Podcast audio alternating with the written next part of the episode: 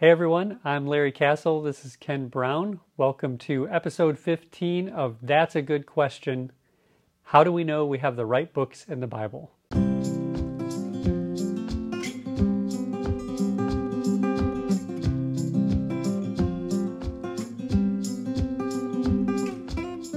Pastor Kent, today on That's a Good Question, we're going to discuss something that arises pretty frequently when you're talking with unbelievers and uh, it's the question uh, that, as well, many Christians aren't comfortable, uh, don't feel confident in answering. And the question is how do we know we have the right books in the Bible? And that will lead into questions like have, have any books of the Bible been lost?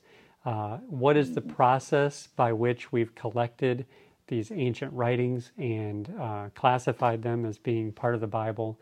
So let's start out with some background and then we can move into the specific question of how we have the books we have in the Bible today. Okay. Well, our word Bible, it comes from uh, the Greek word biblion and just means book.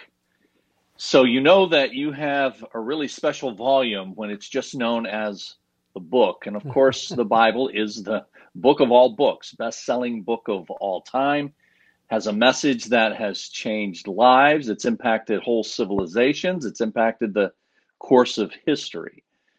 But the Bible's not just the book of all books, but it is itself a single book that's also a collection of the individual books that comprise it. Hmm. So the one Bible is really 66 individual books written by 40 different authors over at least a 1500 year period. And so the first book, possibly the book of Job, was written at least 1500 years before the last book, the book of Revelation in the New Testament. And so all of that then raises the question that you started with which books are to be included, and what was the process by which that came about? So you, you said something there. You said uh, that probably does uh, justifies clarification for people. You said Job is the earliest mm-hmm. book. A lot of people probably listening are thinking, "Wait, I thought Genesis was the first hmm. book." Right. Well, a lot of scholars, many scholars believe Job lived before Moses. Now, hmm. Moses wrote the first book of the Bible, Genesis, and in fact, he wrote the first five first five books of the Bible. So it's true that the content of Genesis, that very first book of the Bible, is the oldest content, in fact, in the in the universe as far as we humans are concerned, since it begins with creation, and therefore it's one reason that it's placed first in the Bible. It starts in the beginning, and the word Genesis even means beginning or origin but based in part on some of the language and the terms that are used in the book of Job, and also the fact that the book of Job makes no reference whatever to the law of Moses that's given in those first five books, then it's assumed by many that Job was written before the books that, that Moses wrote. So that's why I said the first book of the Bible was written at least 1500 years before the last book, because mm. We know that Moses lived in the 15th century BC, that is the 1400s before before Christ. And if Job was written before that, then he would have been before the 15th century BC. Gotcha. So can, can I ask, how do we know Moses lived in the 15th century before Christ? Um, it's not directly related to our topic, but I think it will uh, help remind us that the Bible's divided into two major parts. So, so when we talk about how the books came to be in the Bible, uh, we need to talk about and recognize those different parts. So, how do we know Moses lived in the 15th century BC? Well, the Bible itself provides some time markers for the events that occurred in the life of Moses. One of those uh, passages that gives us a time marker is found in First Kings. First Kings chapter 6 and verse 1. 1 Kings 6 1. Here's what it says In the 480th year after the Israelites came out of Egypt, in the fourth year of Solomon's reign over Israel, he, Solomon, began to build the temple of the Lord. So this makes reference to the Israelites coming out of Egypt. We know that as the Exodus. Second book in the Bible is that name, and the big event recorded in the book of Exodus is indeed the Israelites coming out of, of Egypt. And that is an event in the life of Moses. Most of us know the story. If nothing else, we've seen Charlton Heston on the Ten Commandments, and we know that Moses led that uh, move out of Egypt and into and toward the promised land. So that occurred, according to 1 Kings 6 1, it occurred 408 years uh, before the fourth year of Solomon as the king. So if we know when Solomon began to reign, we could do the math. And Solomon became king in 970, 970 BC. The fourth hmm. year of his reign then would have been uh, would have been 966 BC. And 480 years before that, the Bible is saying, is when the Exodus occurred. And if you do that math, that comes to 1446 BC. So we know that the Exodus occurred in the middle of the 15th century, 1446 BC. And so Moses lived at that time. But Moses also wrote about events in the first book, Genesis, that were, of course, long before his own time, thousands of years before the, the Exodus. He wrote about the creation, and then later the flood and the Tower of Babel, and then God's call of Abraham and Isaac and Jacob. And these were all before Moses lived. So Moses wrote about them. He was given revelation from God uh, about them in order to be able to write them down for us. But Moses lived, Moses himself lived in the 15th century BC. Okay, so uh, let's let's talk then about the those books in the first part of the Bible. So you've got the books of Moses, and then thirty or some others. Uh, Job, probably the first. Uh, which, uh, what are those books, and how many of them are there?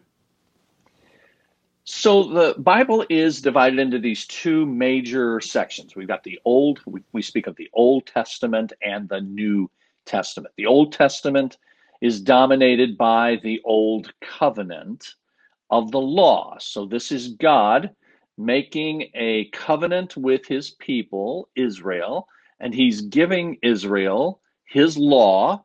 And that law is not just the Ten Commandments, but it is, in fact, 613 laws and, and prohibitions, 613 contained in the overall law that God gives to regulate the life of, of his people.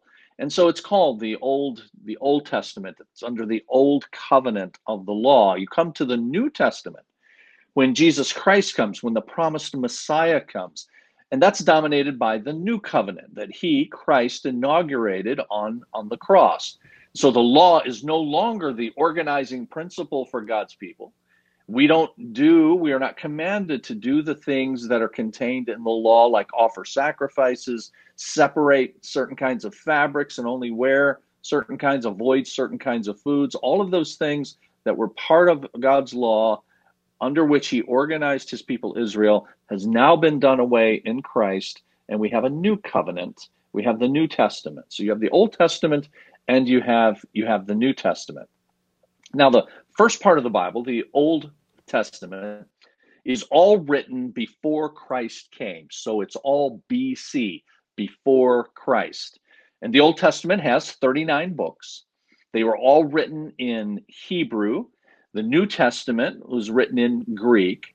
All of the books of the Old Testament, 39 of them, 27 in the New Testament, total of 66. Old Testament in Hebrew, New Testament in Greek, a very small portion of the Old Testament written in a language called Aramaic. Okay, so that gets right directly to our question then. How how do we know that the 39 books that we have in the Old Testament are the right ones? You know, how how do we know that what was supposed to be mm-hmm. included in the Old Testament was included?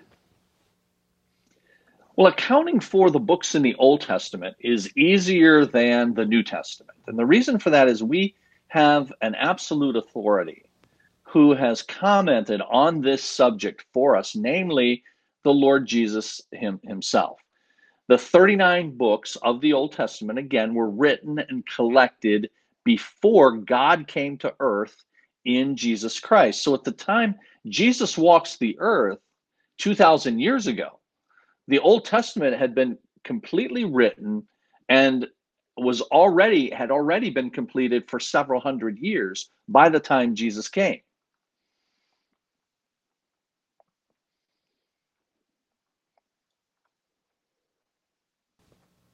Sorry, I was messing with my computer there. so so Jesus, you're saying Jesus had the Old Testament. And uh, did did he mm-hmm. make statements about the books that are in there, uh, or anything that would help us as we consider this issue? Well, that's what makes then defining the parameters of the Old Testament easier than the New, because you have Jesus coming after the time of the completion of the Old Testament. He has the Old Testament in his possession, and he made comments that bear upon which books uh, comprise the Old Testament. And so here are some examples. One is Luke chapter 24 and verse 44. Luke 24, 44. Jesus said this Everything must be fulfilled that is written about me in these three sections the law of Moses, the prophets, and the Psalms. Now, it's not accidental that he uses these three terms law, prophets, and Psalms, because that turns out to be the three divisions of the Old Testament, both then and now the Jewish Old Testament that's used by observant Jews to this day is uh, comprised of these three sections law, the prophets, and we'll see this third section is most often called the, the writings. And so Jesus uses that threefold division that was that was very, very common. And it includes those three sections, the 39 books that are in our Old Testament. The law, that's the section of Moses and the first five books of the Old Testament, the first five books of the Jewish Old Testament, first five books of the Old Testament that we use Genesis, Exodus, Leviticus, Numbers, Deuteronomy, same, same thing. Then the other 34 books are divided among those other two sections the prophets and the writings, the sacred the sacred writings. Now it's normally called law, prophets, writings Jesus says law, prophets, Psalms. Why does he do that? Well, Psalms turns out to be the first and the largest of the books in that third section called the writings. So sometimes it's just called the uh, the Psalms. So law, prophets, and writings, or law, prophets, Psalms. That's what Jesus referring to is referring to, and he was referring to the same 39 books that we have 2,000 years ago, he was saying that. And then today, that's the same. If you have a Hebrew Old Testament, which I, which I have, and on the cover of my Hebrew Old Testament, there are these three Hebrew words Torah, law, Nabiim, prophets. Well, there we go. All right, a visual aid. There it is, right there and uh, yeah, and it goes not from you know left to right, but it goes from right to left in, in Hebrew. So Torah, Nabiim, and then Ketubim, and that's law, prophets, and and writings. Right on the on the cover for that reason. It's almost like what our Bible would say. If you have a Bible that says Holy Bible on the cover, then that's what it would say for that's what it says for a Jewish Old Testament. This is their Holy Bible. 39 books divided into those three sections. So Jesus says he gives us those parameters. Same 39 as ours, like you were saying. And he, I've heard you in some of the classes we offer here at CBC go through some other key things that Jesus has said uh, to help us understand this. Could you go over some of those? Yeah, he said that in Luke 24 44, but he also made uh, comments elsewhere. Uh, and a couple of those are he made the same uh, statements in Matthew 23, Matthew 23 and verse 35, Matthew 23, 35, and also Luke 11, 51. Luke 11, 51. Now, Matthew and Luke are both recording the life and teaching of Jesus. Sometimes the gospel, what we call the gospel writers, Matthew, Mark, Luke, John, sometimes they'll record the same incident uh, and they'll give uh, sometimes some additional information about the same incident. Here are Matthew and Luke doing that. And in both of them, Matthew and Luke, the situation is Jesus finds himself in dispute with the Jewish religious leaders, as he very often did. They came to despise him, they came to hate him, they ultimately rejected him and participated in his, his crucifixion. So, Matthew 23, he is disputing with the Jewish religious leaders. Luke 11, he's doing the same. You could look at either of those passages and you'll see that that's the context. And he says, I'll read the one from Luke 11 51. He says to them, You will be held responsible for the blood of all of the prophets that has been shed since the beginning of the world, from the blood of Abel to the blood of Zechariah. The blood of Abel to the blood of Zechariah, Jesus says. Now it's interesting that he does that. The blood of Abel, we would understand because we know, most of us do, that that occurred in the first book of the Bible, the book of Genesis. It's the first human murder, uh, Cain killing his brother Abel. And so Jesus starts there from the beginning, from that first murder, the blood of Abel. But then he says the blood of Zechariah. And where is that recorded? It turns out that that's told about in the book of Second Chronicles. Second hmm. Chronicles. Now, if you know your Old Testament and the arrangement of the books a little bit, you know it starts with Genesis, as we've said. But our Old Testament and our 39 books, the 39th is Malachi. It's not Second Chronicles. So here's Jesus saying, beginning Genesis, but then he says Second Chronicles. Now, now why is that? Here's here's what's interesting. In the arrangement of the Old Testament books, in the Jewish arrangement, the arrangement that Jesus had, it's the same 39 books. It's that threefold division of law, prophets, and writings. But the order of the books, after you get past the first five, the books of Moses, after Genesis, Exodus, Leviticus, Numbers, Deuteronomy, after that, the arrangement is different. And the last book in the Jewish arrangement is not Malachi, it is Second Chronicles. So what Jesus was saying to his audience is you are responsible for the blood of all of the prophets from the beginning to the and this is the important part, the end. Jesus demarcates Second Chronicles as as the end. Now he had other writings available to him that were written after Second Chronicles, but he doesn't consider those the end. He doesn't include those within the parameter of what the scope of what he's saying. It's Genesis to Second Chronicles. Yeah, this this is a good time probably to ask about. Uh, there are some uh, differences between the, our Protestant Bible and the Roman Catholic Bible. They've got some additional books that, like the books of the Old Testament, were available at the time of Jesus, right? So, how do we know those mm-hmm. aren't included in the Old Testament? You kind of alluded to. Uh, yeah. So, you have the end of the Old Testament and the end of the writings of the Old Testament.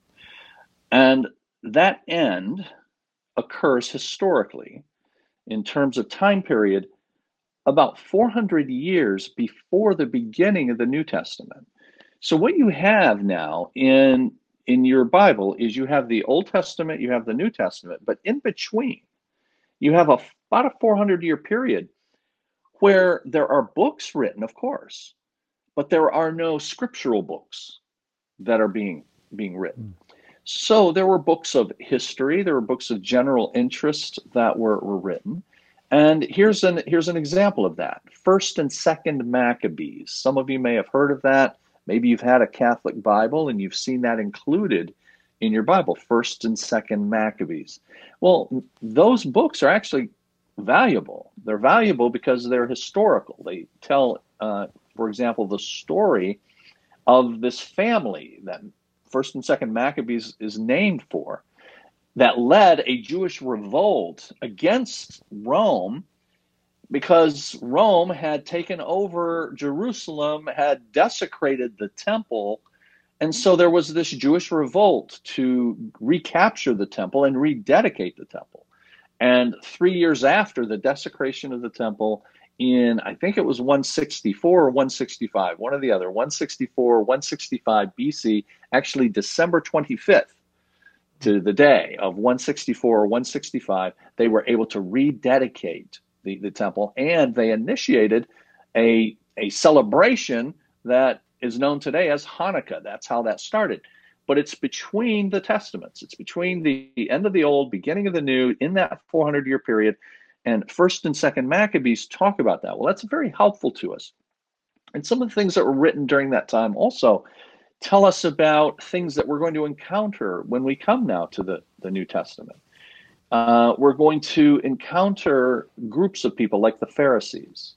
You find that name of uh, Jewish religious leaders, a sect called the Pharisees, the Sadducees.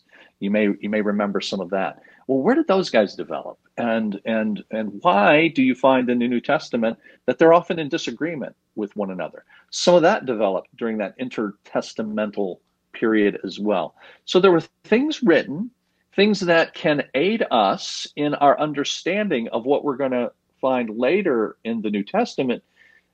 They're helpful, but they're not scriptural. They are not hmm. part of, of Holy Scripture. And Jesus did not consider those to be part of the Bible of the, his day. He had them, he had them available to him, but he did not quote from them, interestingly. When he would say his oft repeated, you remember he would often say, It is written. And when he would say, It is written, it would invariably be followed by something that is in the book 39 books of the Old Testament, but not from these other books that were written during that time. Seven additional books written during that time that uh, the Roman Catholic Bible includes, for reasons I'll talk about in a minute, but Jesus did not recognize with the same authority as the books of the Old Testament. And as I've already said, he excluded them by giving the beginning and the end. And the end was beginning blood of uh, Abel, end blood of Zechariah was Second Chronicles. These other books were written after Second Chronicles. Jesus did not include them in what is Scripture of the Old Testament. Yeah, so that that's probably you mentioned that you might say this, but so why do Roman Catholics uh, yeah. include that in their Bible? Do they consider it to be Scripture? They do consider it to be Scripture and are pretty serious about it, as as a matter of fact. Now these were often included, these books were often included in, uh, in codices, uh, that is, uh, books that had the 39 books, and they would be included as a valuable historical reference. In fact, uh, and they help give some information that bridges the gap between the end of the Old Testament and the, be, the beginning of the New. Again, helpful historical information. In fact, the King James Bible, this surprises people, but the original King James Bible had these seven books in it. Um, those seven books are called the Apocrypha. Maybe some of you have mm-hmm. heard that term, Apocrypha. So that's what they're called. And the original King James had the Apocrypha in it. Now, the King James translators make a point of saying that these are not scripture, but they are included because historically they were included. They had this helpful information, but not recognized on the same level with the other 39 books of the Old Testament. And I said that Roman Catholicism is pretty serious about including these. Uh, I say that because at a council, a Roman Catholic council in the 16th century, the 1500s, the year 1563 to be exact, the Council of Trent, Council of Trent, pronounced that everyone must recognize these 46 books, not 39, 46, seven additional books written during that intertestamental period. So your Bible must include a total of not 66, but 73 books, said the Council of Trent, on the pain of damnation. You must believe that. So when I say they're serious about including those, that's that's pretty serious. But we stand on perfectly solid ground in following what Jesus said about the parameters of the Old Testament and what's to be included in it. Great. So so that helps us understand then how we arrive at how we understand the uh, Old Testament. It's pretty straightforward. Jesus can confirm those parameters for us. But what about the New Testament then? Yeah, it's different because of what you said. You know, we have Jesus doing that, but it's different with the New Testament because you do not have Christ confirming the books that are written and already collected. But here's what Jesus did do for us he doesn't come along after the fact, as was the case with the Old Testament, but he actually begins the New Testament. He begins the new covenant. And so the books are yet to be written. But he does this he pre authenticates those mm-hmm. books. And he does that as he is talking to his apostles, these special emissaries that he is going to send out to do his work, to begin the mission for his church on earth, to establish the church. And the apostles, we pointed out, you and I had a discussion a couple of weeks ago. We had a two part series on whether or not miracles are still happening. The conclusion was that yes, the, the Lord can do extraordinary supernatural things, of course, but he doesn't do those through miracle workers. But the apostles were miracle workers. They were given this power to do this, to authenticate who they were, that they had this special mission from Jesus. They were able to, on command, tell people to rise up and walk. They were able to tell people uh, to be raised from the dead, and they were raised from the dead. No one's able to do that today. That was a special gift they were given to show that they were the authentic representatives of Jesus to establish his church and begin his, his mission. But one of those extraordinary things they were able to do, unique things they were able to do, was write scripture. And Jesus pre authenticated what they were going to do because when he was with them, in fact, the night before he was crucified, he's troubling, uh, he's settling their troubled hearts. And he says to them, uh, When I leave, uh, you will not be left alone because I am going to send the Holy Spirit to you. And in John chapter 14 and verse 26, John 14, 26, he says that the Holy Spirit is going to bring to your remembrance everything that I've commanded you. And then he says, again on that same night, John 16 and verse 13, John 16, 13, uh, that he will guide you into all truth. So here they are now, equipped, as they will be with this gifting from the Holy Spirit, to remember, have perfect recall, and to be guided by the Lord into truth so that they will be able to communicate that to others, write it down themselves. So the New Testament then uh, is comprised of books written by the apostles, or in some cases by those who were direct associates of the apostles. And so the apostles became the touchstone for canonicity, the canon of the Bible. So, all right, I gave you a pass on pre authenticate, but I got to stop you on canonicity. we, we have to explain to people what we mean by that. I, am here to keep okay, it yeah, good. Uh, at the level of the average person. and that's not hard for me either. Um, so, canon. When we say canon, we don't mean canon with three N's. It's spelled C A N O N, not C A N N O N, like firing a cannon, but rather the canon. And what it means, the word canon means a standard.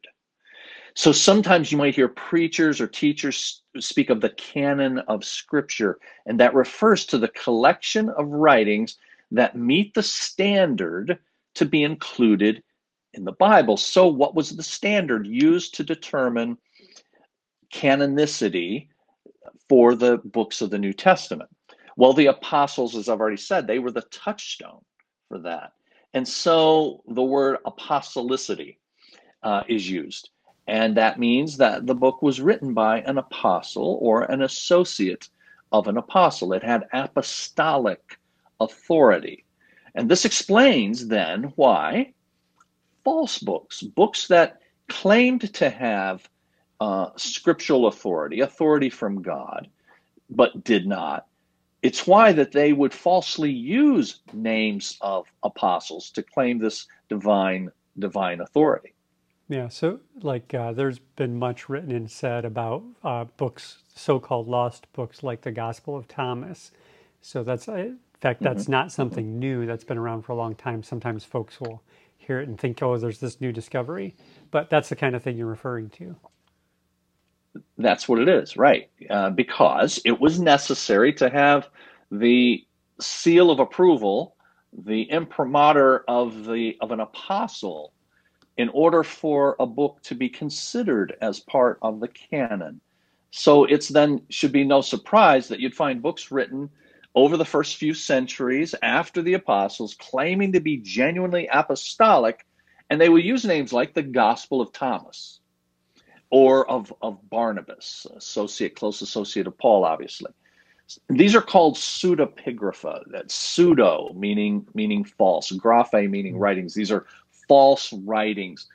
And their content and their timing do not fit the Bible in their content. They're inconsistent with some of the things they say. The time that they were written was not in the first century, and so these were not ap- these were not apostolic. And so the, the first test of canonicity, meeting the standard, was uh, apostleship or apostolicity. And then there were other tests for, for meeting the standard. One was consistency. Consistency. Is what's contained in this book consistent with other doctrine that's taught in uh, elsewhere in Scripture? And then you had uh, another category, uh, a test, Catholicity. Now that we get Catholic from that, but that's with a small c. The word Catholic simply means universal. Uh, so when the Roman Catholic Church, the Roman Catholic Church is making an extraordinary claim when it calls itself that. It's saying this is the universal church. We are the church. Headquartered in Rome, Roman universal church. Hmm. But Catholic, Catholicity, small c, simply means universal. And the idea then, as it applies to books of the Bible, meeting the canon, the standard, is were these universally received? Were these overall received by God's people as having the ring of authenticity, the ring of authority as coming from God? So when uh, we talk about tests of canonicity, who who applied those? Was this something that was done formally by church authorities? Hmm. Well, that's what Roman Catholicism says, and many of you, many of our viewers may have heard that that the books of the New Testament are really bequeathed to us by the church. They are a gift to us from the church. The church, they say, is the authority that determines what books are to be in the Bible. Now, there were councils that met in the first centuries of the church to address primarily these councils were called in order to address issues that were uh, being contended uh, at that time. And so there were heretics, false teachers, uh, and they were harming uh, the witness of, of the church. And so Christians gathered in these councils to discuss the issues at hand and then to often promulgate uh, a, a, a creed, a statement of what the scriptures actually teach about the matter at hand. So, an example, the Council of Nicaea, Council of Nicaea in the uh, in the fourth century, 325 A.D., and it clarified what the Bible teaches about Christ and Christ's deity, that he is truly fully God, and that there's God the Father, God the Son, God the Holy Spirit. Now, this is important. They didn't invent that doctrine of the Trinity. Many cults will say that. They will point to the Council of Nicaea and they will say, look, that really came from here. It's not, it's not the Bible. No, what they were doing was simply clarifying and stating what the Bible already taught. And so they were not uh, creating this truth, they were simply recognizing truth that already existed. Likewise, after the New Testament was written, there are then heretics uh, who had developed their own canon. And so a council gathers that would list those books that were used by the churches in recognition of their, their canonicity. So, what those councils did, this is important, they did not recognize the authority of these. Uh, uh, they they simply recognized the authority of these books. They did not confer authority on them. They already had authority.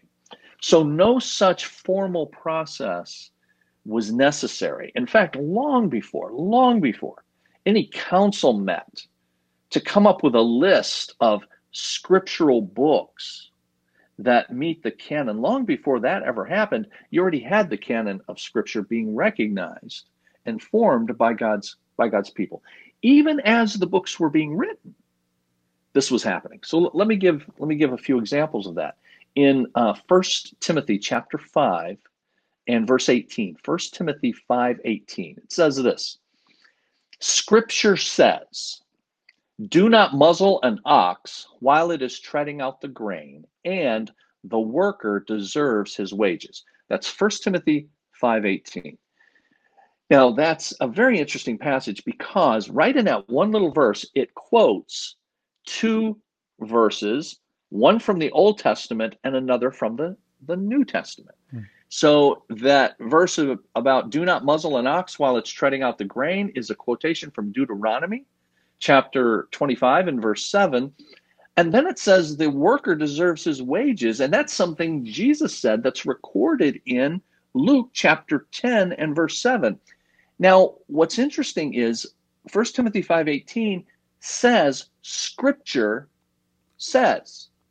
Hmm. So it's equating what was said in the Old Testament as scripture with now what Luke has just written. Luke's the Gospel of Luke's brand new. But Luke has written that some of what Jesus said, the worker deserves his wages, calls them both scripture. And there's no council, there's no time for any council to meet to recognize any of that. Paul. Paul wrote nearly half of the 27, 13 of the 27 books in the New Testament, the Apostle Paul. He says in 1 Corinthians chapter 14 and verse 37, uh, 1 Corinthians 14, 37, what I am writing to you is the Lord's command. And so Paul recognized he had this apostolic authority, and his writings then were, were authoritative and, and from the Lord. And then you have not only very early on, like the Gospel of Luke, as it's you know just come hot off the press, as it were, being recognized as scripture. Not only is Paul, as he is writing, recognizing his own writings as authoritative writings, scripture, but then you have the other apostles recognizing the work of each other as it's happening in the first century. An example of that is Peter, the apostle Peter. And Peter says this in 2 Peter chapter 3 verse 16. 2 Peter 3:16. He says Paul's letters contain some things that are hard to understand, which ignorant and unstable people distort as they do the other scriptures. Now, that last phrase is really important the other scriptures, because what Peter is doing is equating these letters of Paul with the scriptures. Hmm. Now, remember, back in 1 Timothy 5.18, scripture from Deuteronomy, scripture from Luke, scripture is a special category of writings, authoritative writings that have come from God. It was a technical term that was only applied to those kinds of authoritative writings. And that's why the Bible says 2 Timothy 3:16. 2 Timothy 3:16 all scripture is God breathed. That's really helpful. So uh, safe to conclude that uh, the books that are in the New Testament are supposed to be there. Uh, just to a- answer the question that might be in somebody's mind, have we lost any? Yeah, sometimes you'll have people ask that. You know, did we lose any of the books of the Bible? But uh, if you think about it, just as a a theological principle that I would really encourage everyone to uh, really take to heart, and that is inspiration, and that is what the what we refer to when we talk about the process by which God gave us the Bible, the Holy Spirit using the apostles in the Old Testament, using the prophets uh, men of God to write what he wanted written and overseeing the entire process to make sure it came out as he wanted. Well, if God goes to all of that trouble over all of those centuries to produce these books and give us the book, if God goes to all of that trouble to give us an inspired book, then it does follow that a corollary of that is that God is going to preserve it, one, that we're not going to lose the content of the Bible. And sure enough, we have manuscripts galore of the Bible so that God has preserved his word. If he's going to take the trouble to give it and inspire it, then he's going to preserve it. And he is going to make sure that the books that he intended us to have will be in our possession. So I say it this way, certainly not unique with me uh, but that preservation and canonization are corollaries of inspiration. God gave it, therefore, God's going to make sure that we have it. It's great. Really, really helpful, Pastor Ken. So uh, there are lots of other things that could be said about this. Uh, Dr. Combs taught a whole class on last semester how we got our Bible. Uh, so that's something folks can take in the future. But is there any further reading you would suggest or other resources? Yeah, I got a, a few things. One, uh, I would recommend that uh, folks consider taking our classes. I'm going to make a plug for our uh, midweek classes that are starting up in just about uh, 10 days. Ah, I didn't put a graphic so up here. I wasn't ready for it. so Wednesday the 23rd, we are going to have two classes. And one of those classes, we will deal with some of this in that class, but more, of course, how to get the most out of your Bible. And that is a class that is one of our two foundational classes. We encourage everybody in, in our church to take those. We think it lays a good foundation for you to understand your Bible, understand where it came from, how it's laid out, and how to get the most out of it. And then Dr. Combs is going to be teaching a class at the same time on Wednesday nights called Between the Testaments. Mm-hmm. And that'll be a fascinating class. Uh, and it is going to talk about that 400 year period and some of the things that occurred there historically that set the stage for then the coming of Christ and the and the New Testament. If you have never taken How to Get the Most Out of Your Bible, then that's what you should take. If you have taken that, then you will love taking the Between the Testaments class. So those two classes. And then we have some books. Um, I was going to just throw in there if, two of them if are folks want to if oh, folks want to register for that, uh, they can do that at our website. If you're thinking about it right now and you're going, ah, I keep forgetting, they start a week from this Wednesday, so head on over or uh, back. That was back quick work getting website. that up there. All right. they don't call me Pastor Geek for nothing. Well, I've got just. I've uh, just got a few books. Two of them are uh, by the same author, Michael Kruger, K R U G R, K R U G R. And he, over the last several years, has done uh, much work on this issue of canonicity. So if you're very interested in the topic, you want to know more, he's written some books. One is just called The New Testament Canon, the New Testament Canon. And that's a small book, it's easy to read. Um, so if you want more, that would be a good one to get. And then he's written a larger work uh, as well called Canon Revisited. Canon Revisited. So both of those, Michael Kruger. And then there's a, a, just a book called A General Introduction to the Bible. And it has a section on uh, a fairly large section on canonicity, very easy to read and understand. A General Introduction to the Bible. It's by Norman Geisler. That's G I E S L E R, G E I, I'm sorry, G E I S L E R, Norman Geisler and William Nix, N-I-X, Geisler and Nix. All right. Well, thanks, Pastor Ken. That was uh, extremely helpful as usual. Hope you at home who are watching found this helpful. And I just want to remind you, if you don't already, to follow us on Facebook and subscribe to our YouTube channel so you'll be notified when any new uh, episodes come out.